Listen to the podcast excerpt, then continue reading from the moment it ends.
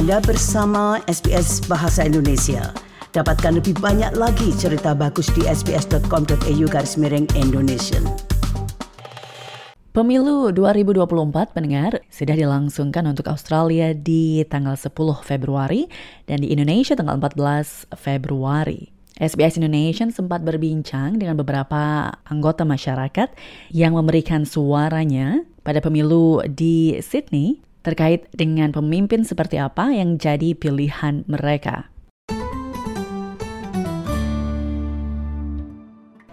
Kalau aku yang paling enggak yang tahu apa yang mereka kerjain gitu. Jadi kalau nanya nyambung dijawabnya gitu. Benar-benar yeah. harus tahu apa yang dia Apa mau yang dia perbuat untuk negara ini. Iya. yang berdedikasi untuk Indonesia, untuk Indonesia lebih baik lah pastinya di dalam semua aspek, especially for education. Dari sebelum sekarang juga udah udah melirik melirik eh, gitu. uh-uh.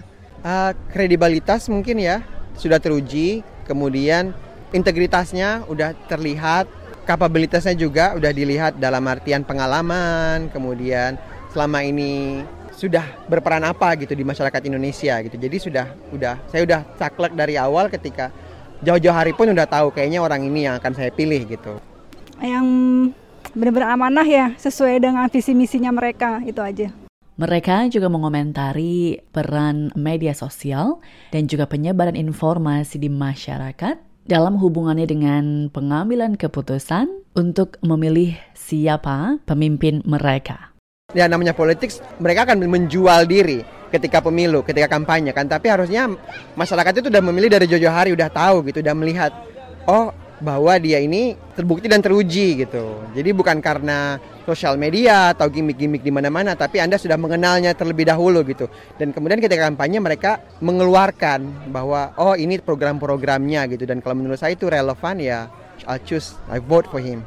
Eh, Kalau menurut aku sih karena sekarang kita platformnya makin banyak jadi makin sih. Jadi ya tinggal gimana caranya mereka menangin hati rakyat aja karena platformnya sekarang karena kita udah ada TikTok, udah ada macam-macam kan IG agak susah dikontrol sama mereka lah gitu.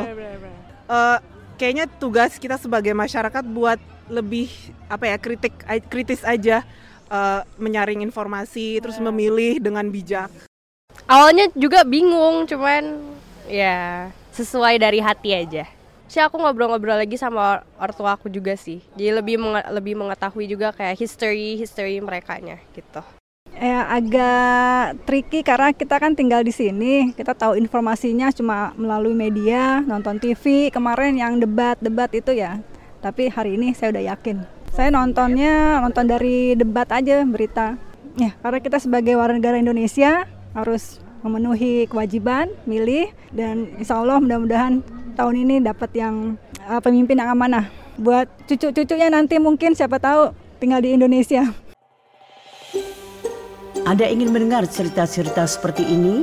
Dengarkan di Apple Podcast, Google Podcast, Spotify, atau di mana pun Anda mendapatkan podcast Anda.